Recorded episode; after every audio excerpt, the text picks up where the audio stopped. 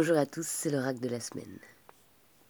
Alors, FX a tiré la carte de cette semaine et est tombé sur euh, la carte Papillon de nuit, sexualité, dessinée par Jean-Baptiste Auduc.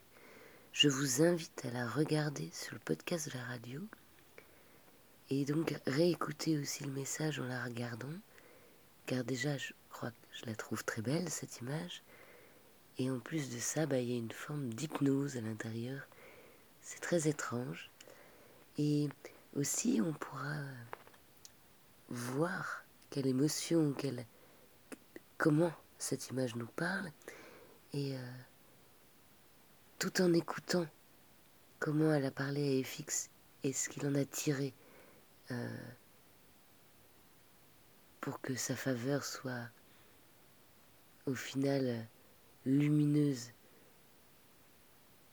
Car quand on réfléchit à un message, au fond, on le fouille pour arriver à une solution ou un éclat, une compréhension, une, beauté, enfin, pour arriver quelque part où peut-être on aime se trouver euh, avec les événements qui sont ce qu'ils sont au quotidien. Je vous laisse en compagnie de euh, la lecture et de l'interprétation des fixes pour son texte sur l'image de Jean-Baptiste. Bonne semaine.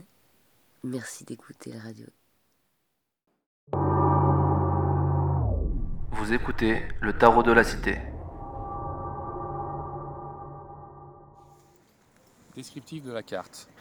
Papillon de nuit. Visage coloré, aux traits fins, peut-être féminin, au centre de l'image, entouré de lignes et de formes noires. Le but est d'attirer le regard sur l'apparence, très souriante, toute pimpante, ce qui est visible aux premiers abords, puis de cacher l'envers du décor, ce qui est derrière le vrai, entravé par ces lianes. Serait-ce une métaphore de la sexualité féminine de notre époque? Laisser paraître que tout est ok, que l'homme, pour les relations normées, pense que tout va bien dans ce domaine, alors qu'il ne reste qu'en surface. Ne serait-ce pas une invitation?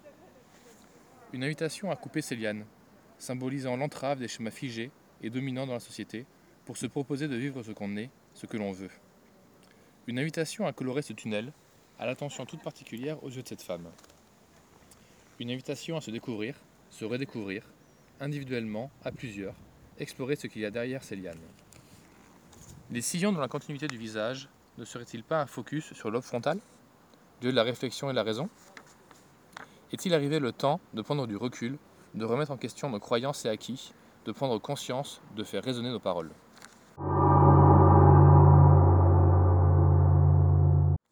Côté cœur, l'émotion. Le lobe frontal, cœur de la parole, des relations. Parlez, rencontrez, reconnectez-vous individuellement pour vous reconnecter au monde ensuite. Faites le lien entre votre corps, vos sens, vos pensées, votre esprit. Vivez pleinement les choses, sans tabou, en misant sur la parole et l'échange. Donner de la couleur à votre vie, à votre entourage. Côté trèfle, richesse, travail et ou spirituel. L'offre frontale, d'où provient la créativité. Ne, ne serait-ce pas là le moment de recréer, redéfinir les relations, écouter l'autre, les autres, faire en fonction et pas comment cela devrait être. Apprendre ce qui fait du bien ou du mal et pas ce qui est bien ou mal. Quelle plus belle richesse que celle que l'on peut partager. Côté carreau, force, énergie, courage. Le lobe frontal, également synonyme du contrôle musculaire. La mise en action, après avoir ressenti, passer à la pratique. Se mettre en mouvement, utiliser votre langue. Côté pique, noblesse, maladresse et danger.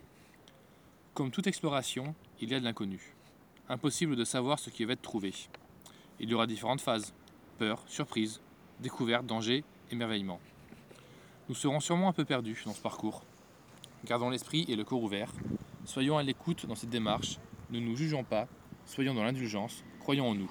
Et surtout, ouvrons nos yeux. Oracle. Nous vivons une époque où le sexe est au cœur de notre société. Mais connaissons-nous vraiment la sexualité? Essayons ensemble, sans complexe, de remettre les lettres dans le bon sens, pour vivre pleinement les choses. Devenons de beaux papillons de jour, plein de couleurs. Il semblerait aussi que c'est une semaine douce,